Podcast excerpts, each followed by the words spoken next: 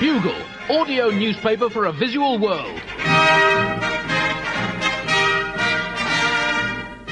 Hello, Buglers! Welcome to issue 32 of The Bugle. Yes, that means that in terms of knockout tournaments, it is now a full Football World Cup of Bugles. What's going to be in the group of death? I don't know, but last week's last week's Bugle is a strong contender. Uh, for the week beginning Monday, the 9th of June, uh, with me, Andy Zaltzman, in London and in New York City, USA, it's John Oliver.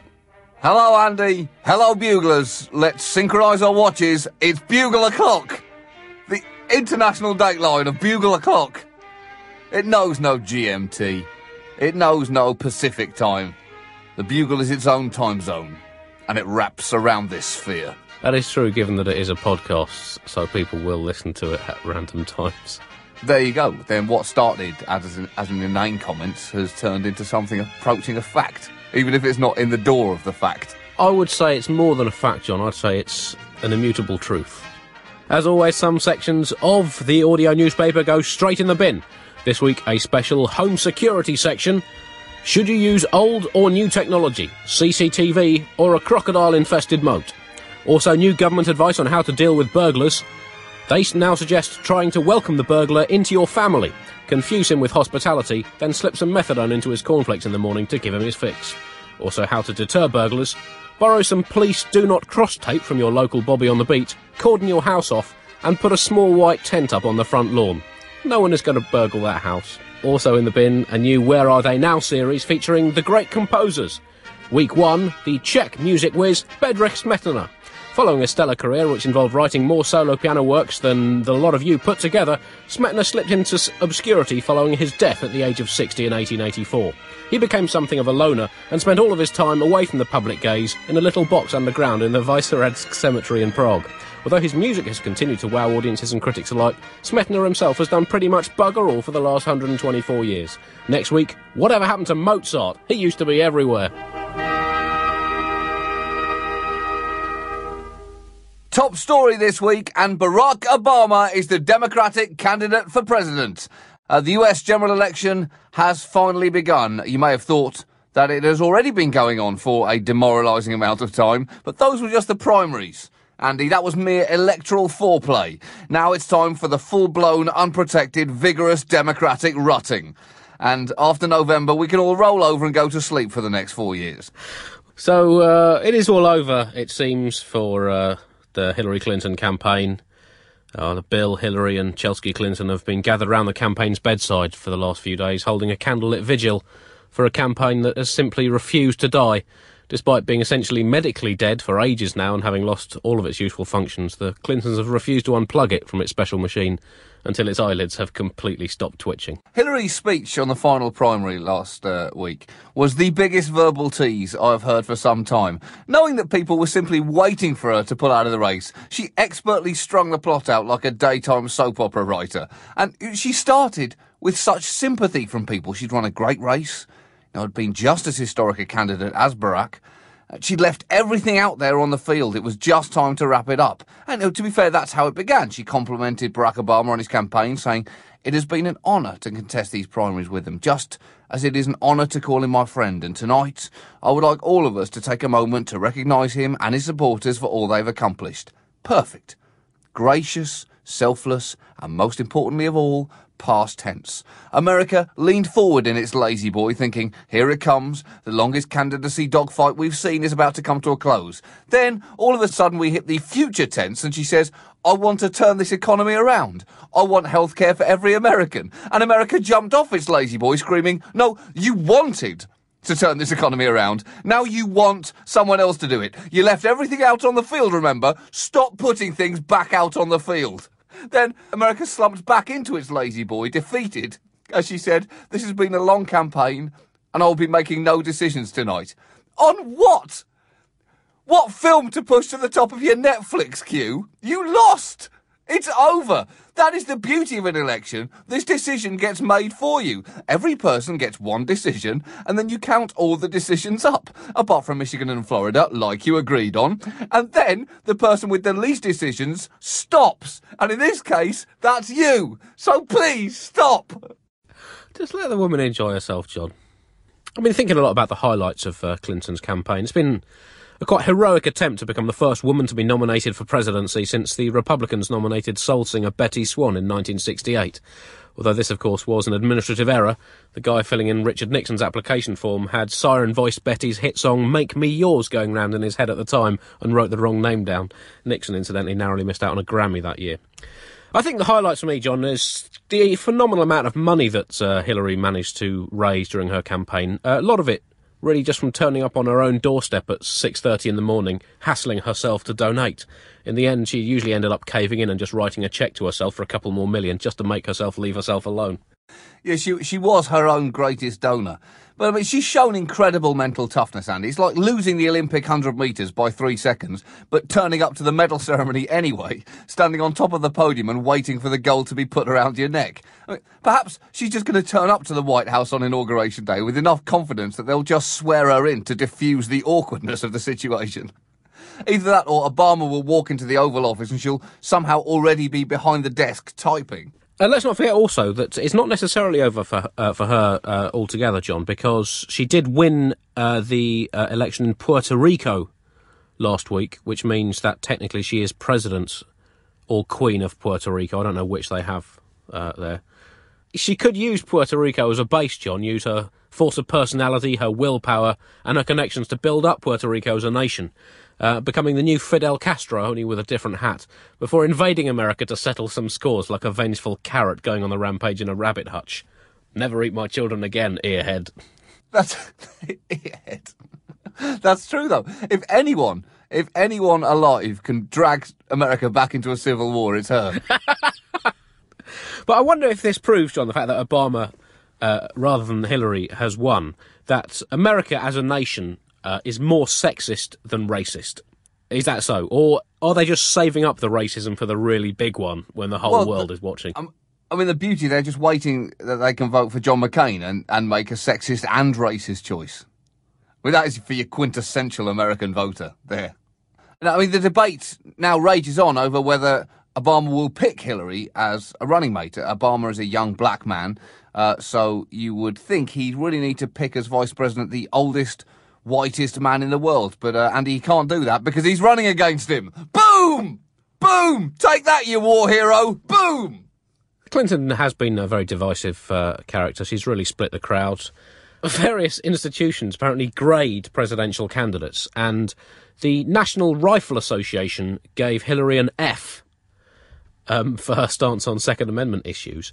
But on the flip side, the Drum Major Institute gave her an A grade uh, in the subject of middle class issues. So uh, it just goes to show.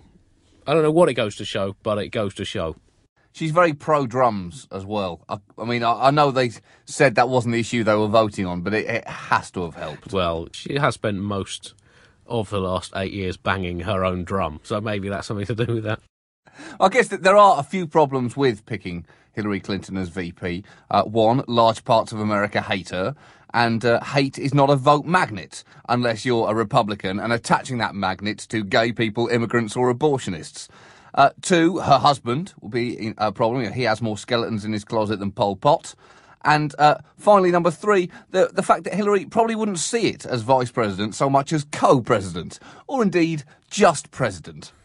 well, in fact, uh, there was the, uh, rumours from within the Clinton camp that uh, Bill Clinton has spent most of the last few days skipping around the family breakfast table, uh, saying, "Hands up if you've ever been president." Oh, looks like I win that one again. You're making the coffee. I really feel that that would be that's such a good joke to play, and it's such a unique joke amongst couples.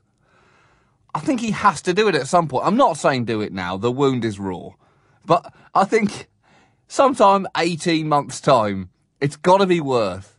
Yeah, you know, the whole room will go quiet and she'll know what's coming.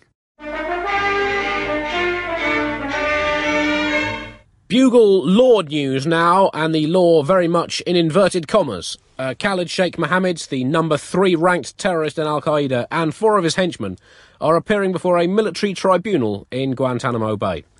It, shouldn't shouldn't you technically call him the bronze medal terrorist? Yeah, he's bronze medal. I, I, guess you know if you're having a terrorism Davis Cup tie, You probably wouldn't have him in the singles, but you might have him playing doubles with Bin Laden.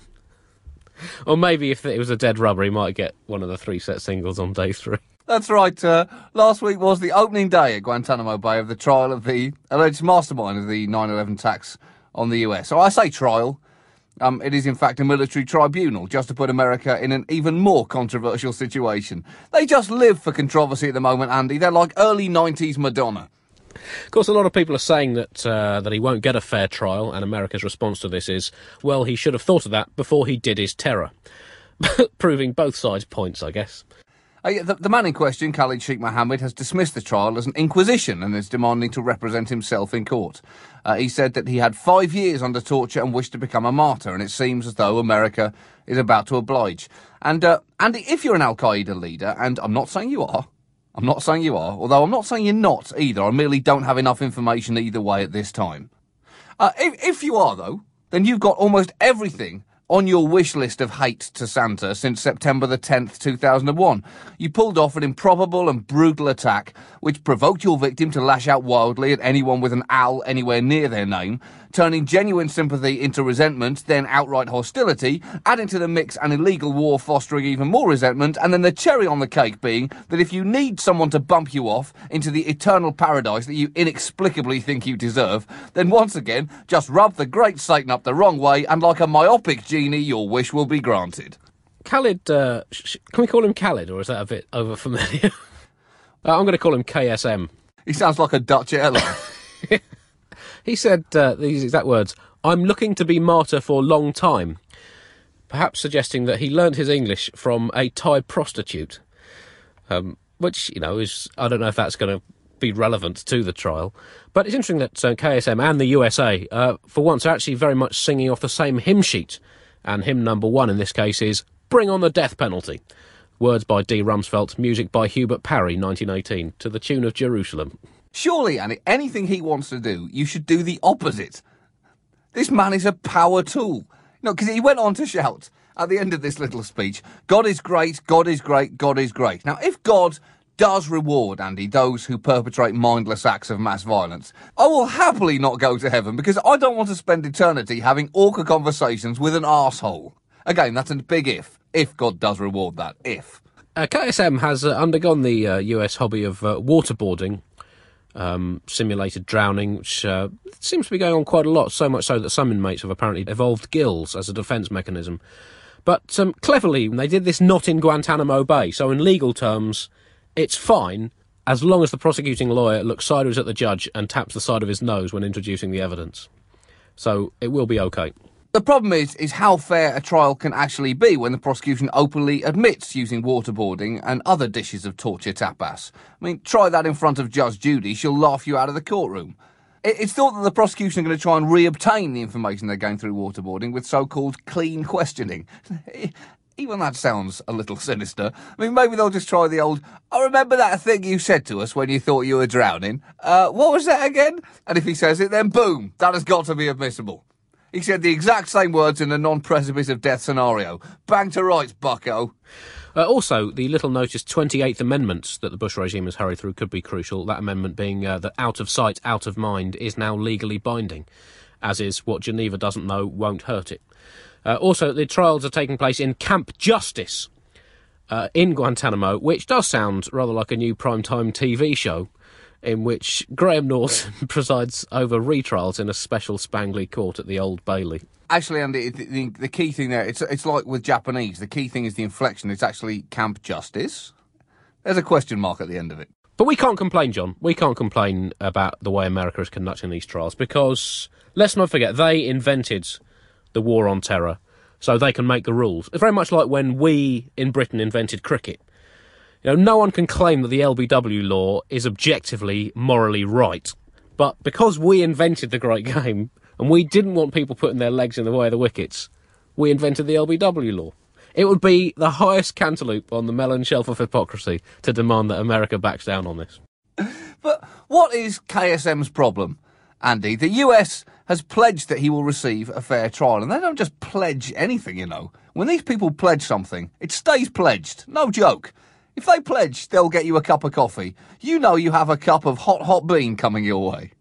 US Defense Secretary Robert Gates said that Washington is stuck with Guantanamo, whether people want to close it or not.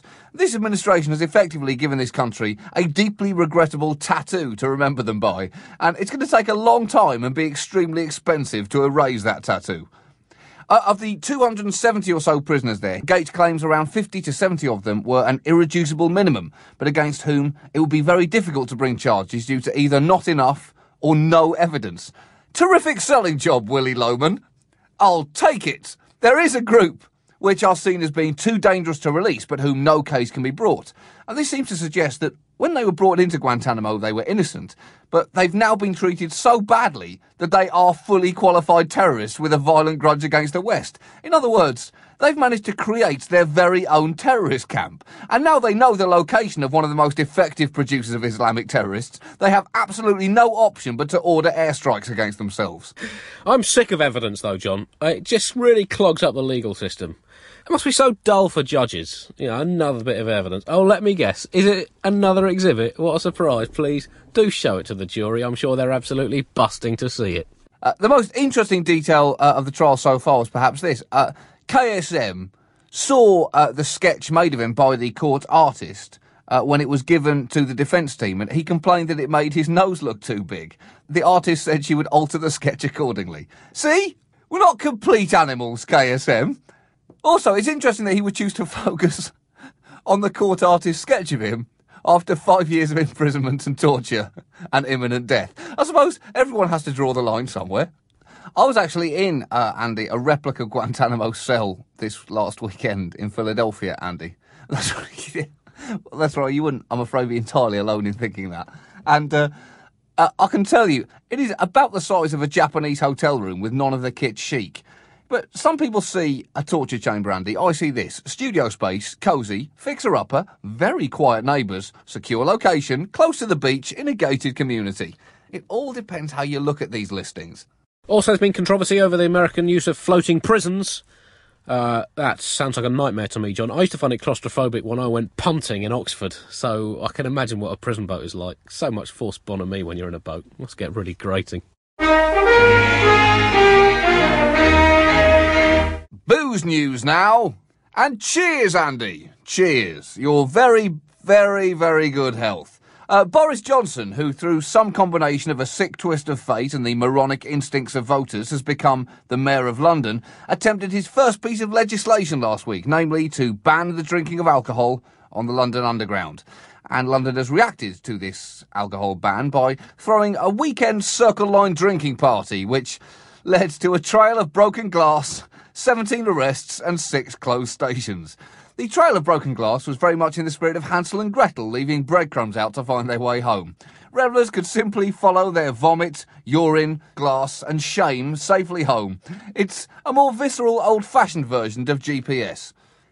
But Andy, here's the thing there is only one person in Britain now remaining who is above this ban. This ban of drinking on the tube, and that is the only person who is above the law in Britain, Andy, and who might that be? I think it is Her Majesty the Queen, Andy. Oh no, I don't know where this is going. Her Majesty the Queen. It is now her monarchical duty to go on a drunken rampage around the underground. What better way of demonstrating her power than getting blasted on fortified wine and taking a corgi out for a ride on the Piccadilly line?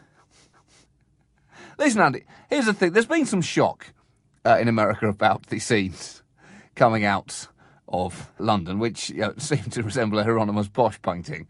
But here's the thing every nation, Andy, has its favourite form of consumable self annihilation. For Americans, it's food.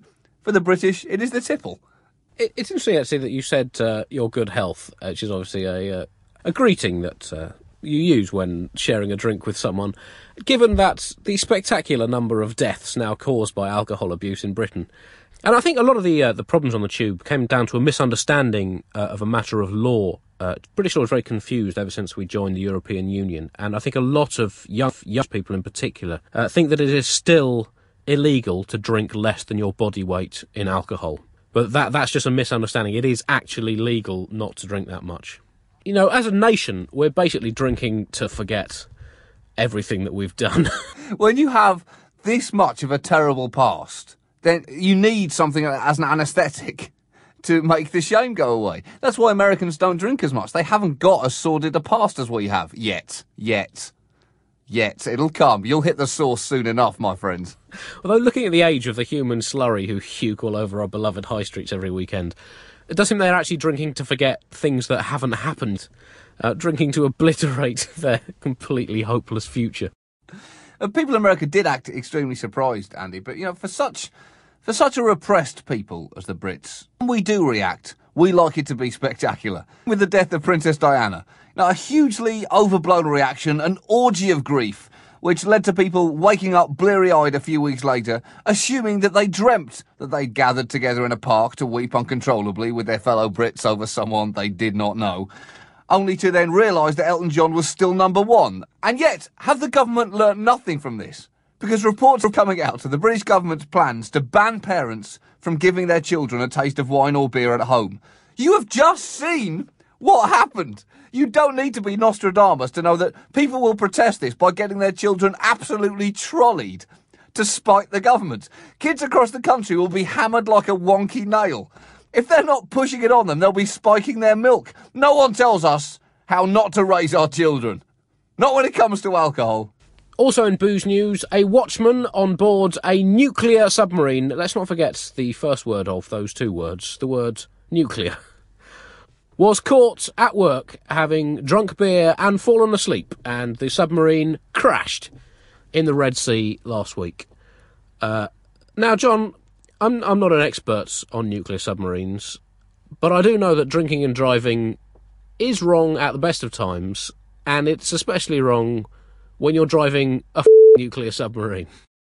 Well, it's interesting the word you would choose to use there, Andy. That would seem to get you a place in the military because Executive Officer Lieutenant Commander John Aitken said to his, he was caught on a camera phone saying to his crew after the incident, and I quote, getting your napper down whilst watching a fucking DVD and swigging lager isn't accepting responsibility for your shit, mate. It's not a fucking laugh. There could have been a fucking fire. There could have been a fucking flood. There could have been a fucking collision. All because a guy who was supposed to do his fucking job couldn't fucking do it. Who said oratory was dead, Andy? He sounds like an even more drunk Churchill. That's a superb concentration of swearing, and that's that's the kind of swearing that really built the British Empire. Yeah, we basically just cursed our way across the world and intimidated the locals. The uh, crewman has been placed on leave from the HMS Superb, or as he called it, the HMS Superb, mate. Honestly, it's, bloody great submarine. No kidding. Best submarine I've ever seen. Do you want to go on it? Go on. Let's take the little lady for a spin. I've only had a couple. Let's let's make it do a wheelie. I can do a wheelie in the submarine. Also in booze news, the drinks manufacturer Anialax have announced the development of an alcohol-free whiskey, which gives you all the aggression of conventional whiskey without the hangover. Will be available in all schools from next week. World Food Summit news now, and the UN's World Food Summit has been taking place in, of all cities, Rome of all the cities in the world, you can have a food summit in to address the problems of the world starving to death. Rome is possibly the rudest. I mean, I've been to Rome quite a few times, John, and it is impossible not to stuff your face with high quality food in Rome. I once sat on a bench in Rome for half an hour, and without even noticing it, I'd had a four course meal. Top quality. That's right. This uh, summit was held uh, last week to discuss the global crisis caused by the dramatic increases in the price of staple foods. One of the more, more peculiar attendees was cheeky Bobby Mugabe, who took time off from imprisoning and murdering his political opposition at home to attend the World Food Summit in an act of almost performance art level irony. This is the man who has single handedly starved his nation. Almost half of the population suffer from malnutrition, about 80% of the country's 12.3 million people are unemployed and many depend on food aid. Foreign Office Minister Mark Malloch Brown said, This is like Pol Pot going to a human rights conference. But here's the thing, Andy. Let's give him the benefit of some mountainous doubt. Perhaps he learned something from this conference.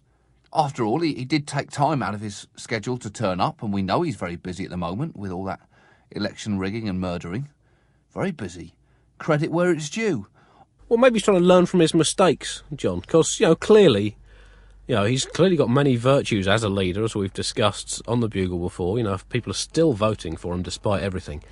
But clearly, food is one thing that he has got wrong, as uh, demonstrated by the fact that his nation hasn't eaten anything for about 10 years. Um, so he's, he's just learning from his mistakes, that's all. Or perhaps not, because almost upon landing back home, he threw out all NGO aid groups from Zimbabwe and banned them from returning, merely for looking at him a bit funny.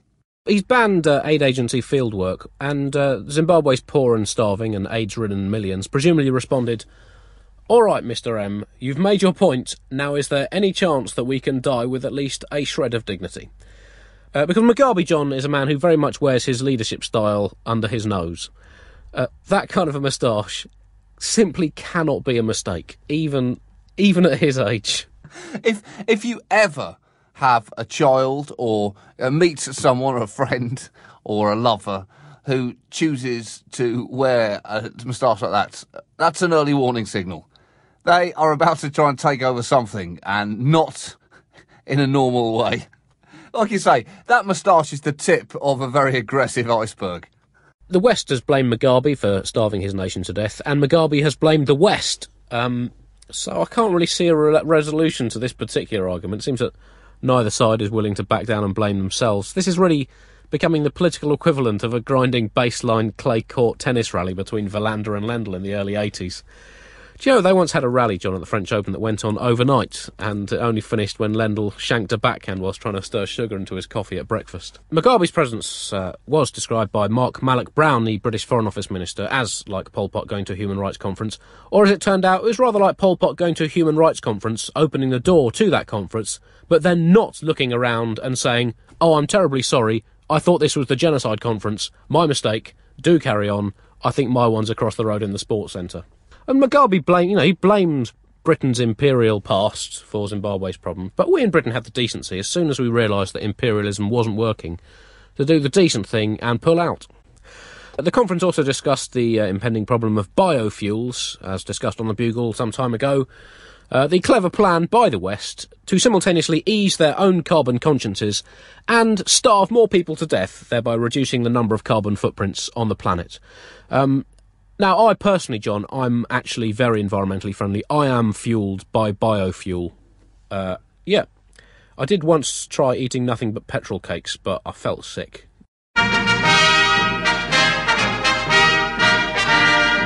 Your emails now, and this one comes from Nicholas Dietz in New York, who writes Dear Bugle, in episode 31, Andy mentioned Sharon Stone's Pontulius. As I had never heard, that's true. I'm not denying it. I'm not ashamed of it. As I'd never heard this particular term to refer to the female genitalia, I proceeded to spend an inordinate amount of time in a valiant but ultimately successful effort to learn the definition, derivation, and/or etymology of this mysterious word. Well, time well spent. Time very well spent, Nicholas. Congratulations. I was quite surprised, he writes, to discover that the word originates in a rather obscure Creole language derived from Portuguese known as papiamento, spoken by the inhabitants of Aruba and Curacao. As it turns out, Pontulius has nothing to do with the female anatomy at all. In fact, it is the surname of Aruban union leader and adjunct general secretary of the Confederation of Latin American Workers, Anselmo Pontulius. You have a lot of nerve, Andy, he writes, trying to sully the reputation of this Caribbean Labour leader by claiming that he is nothing more than Sharon Stone's vagina. For shame! Do you have any idea of the working conditions of the average Aruban labourer? Well, neither do I, but I imagine that carrying tray after tray of fruity drinks with little umbrellas is, is as taxing as working in a coal mine. After your vicious attack, how many Arubans will show up at the next Aruban Labour rally to hear the chants of Workers of the World Unite emanating from Miss Stone's vagina? Perhaps a few, but not many, that's for sure. With all due respect, I know Anselmo Pontulius. Anselmo Pontulius is a friend of mine. And you, Sharon Stone's vagina, are no Anselmo Pontulius. And by the way, Andy, he continues, how would you like it if people started saying things like, hey, check out the girl over there, you can totally see her Zaltzman? I wouldn't like it. I, I have to. I have to agree. I wouldn't like it, but if that's what it looked like, then I'm not going to argue with it.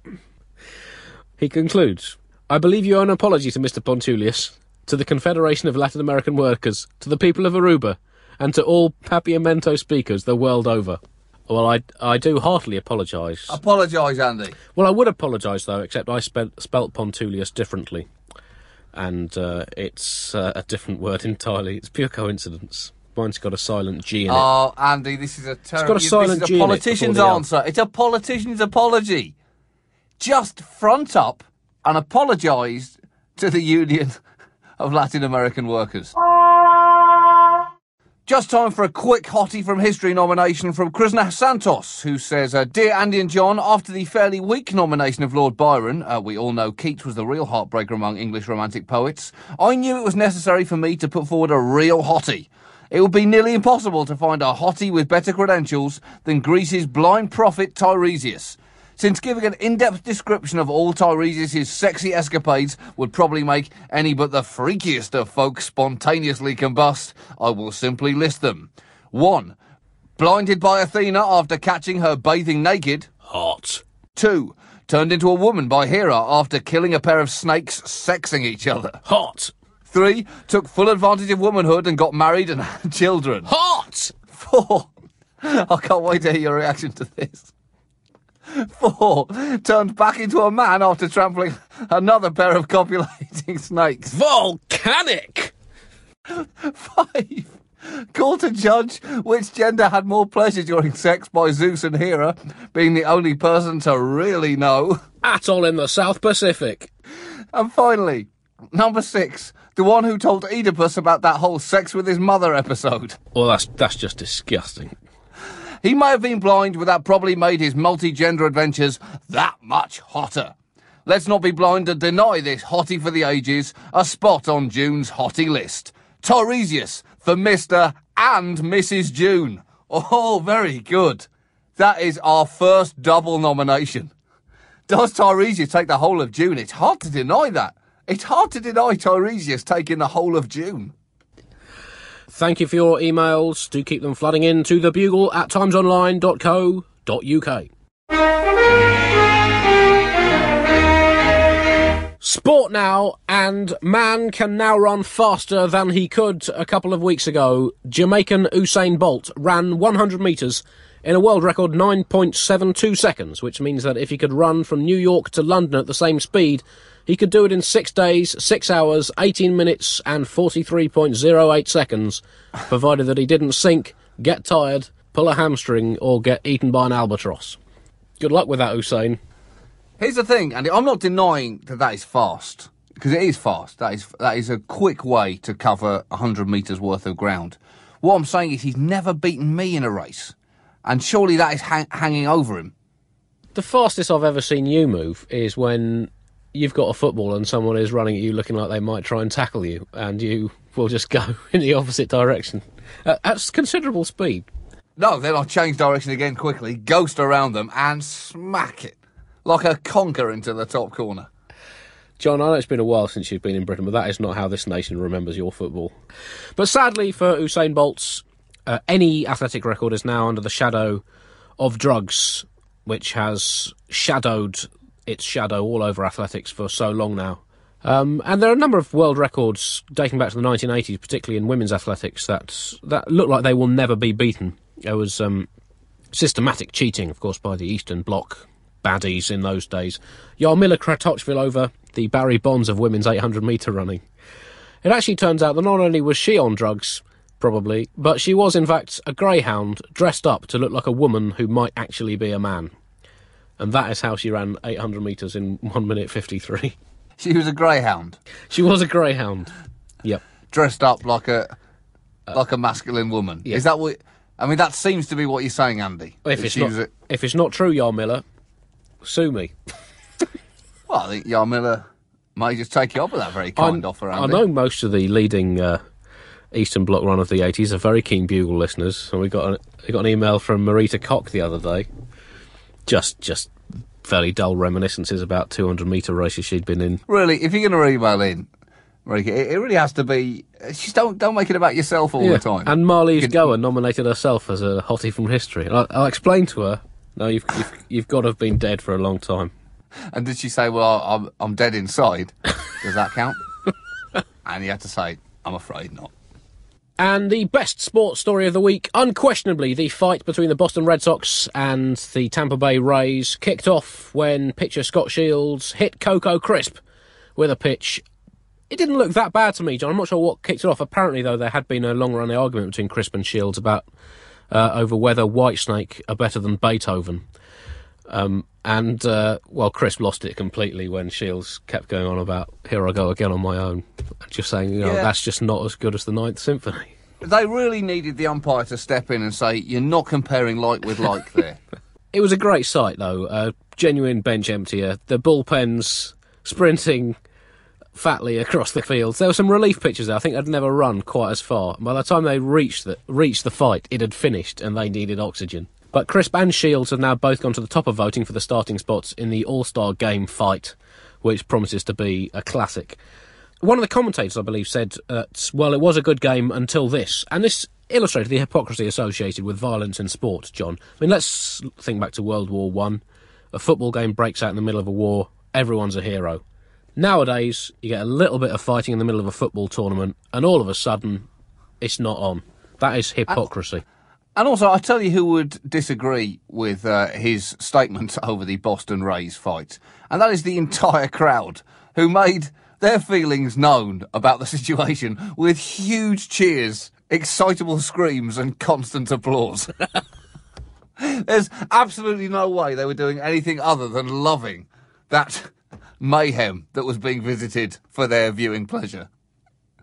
Uh, thankfully, uh, MLB demanded that both Crisp and Shields uh, held a press conference at the end to say that Beethoven and Whitesnake were both good. The argument was never over which was bad, it was which was better. They're both good, and MLB wanted to make that clear.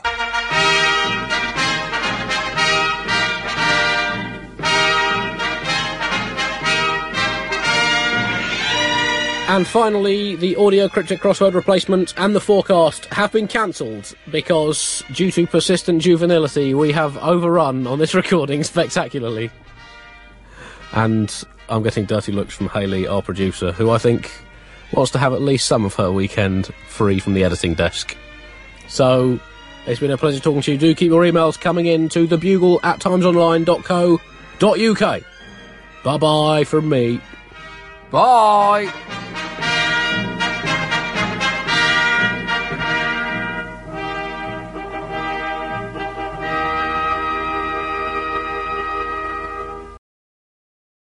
Hi, it's producer Chris from The Bugle here. Did you know that I have a new series of my podcast, Richie Firth Travel Hacker, out now? It's the show where Richie Firth and I talk about how to make travel better in our very special way. In this series, we discuss Lime bikes, Teslas, the London Overground, and a whole bunch of other random stuff that possibly involves wheels or tracks or engines of some variety. God, what a hot sell this is. I mean, you you you must be so excited. Listen now.